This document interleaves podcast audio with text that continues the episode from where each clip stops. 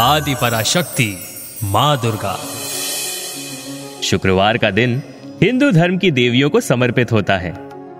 इस दिन माता लक्ष्मी और माता कालिका के साथ ही संतोषी माता की उपासना भी की जाती है। संतोषी माता की उपासना के दिन खटाई नहीं खाते और माता का व्रत रखते हैं। माता संतोषी का व्रत रखने और उनकी कथा सुनने से भक्त की सभी मनोकामनाएँ पूर्ण होती है। कमल पुष्प पर विराजमान माता संतोषी भक्तों के जीवन में संतोष प्रदान करने वाली देवी है। अविवाहितों के विवाह हो जाते हैं।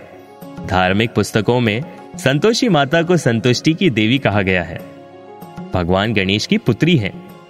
वे अपने भक्तों के सभी दुखों और समस्याओं का नाश करती है और उन्हें समृद्धि और खुशी का आशीर्वाद देती है।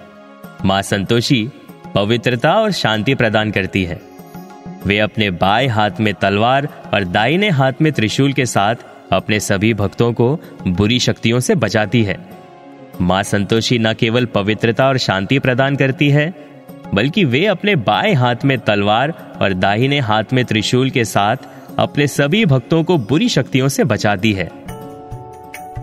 संतोषी माता के चार हाथ हैं।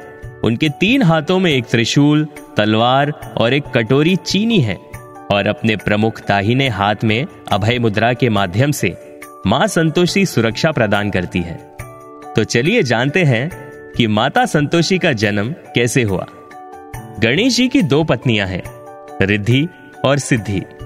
रिद्धि और सिद्धि प्रजापति विश्वकर्मा की पुत्रियाँ हैं। सिद्धि से क्षेम और रिद्धि से लाभ नामक दो पुत्र हुए।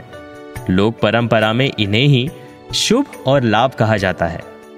शास्त्रों में तुष्टि और पुष्टि को गणेश जी की बहुएँ कहा गया है।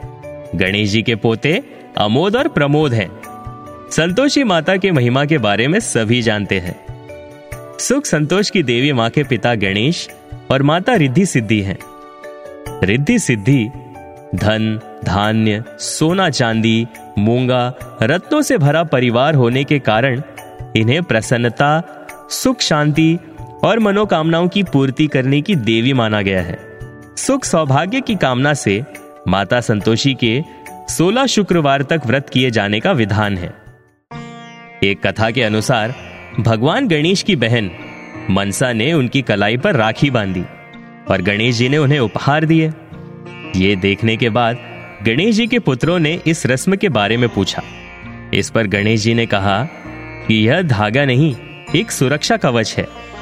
यह रक्षा सूत्र आशीर्वाद और भाई बहन के प्रेम का प्रतीक है।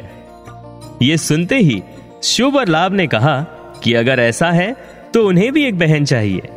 गणेश जी ने अपने पुत्रों के वचन सुनते ही अपनी शक्तियों से एक ज्योति उत्पन्न की और अपनी दोनों पत्नियों की आत्मशक्ति के साथ उसे सम्मिलित कर लिया।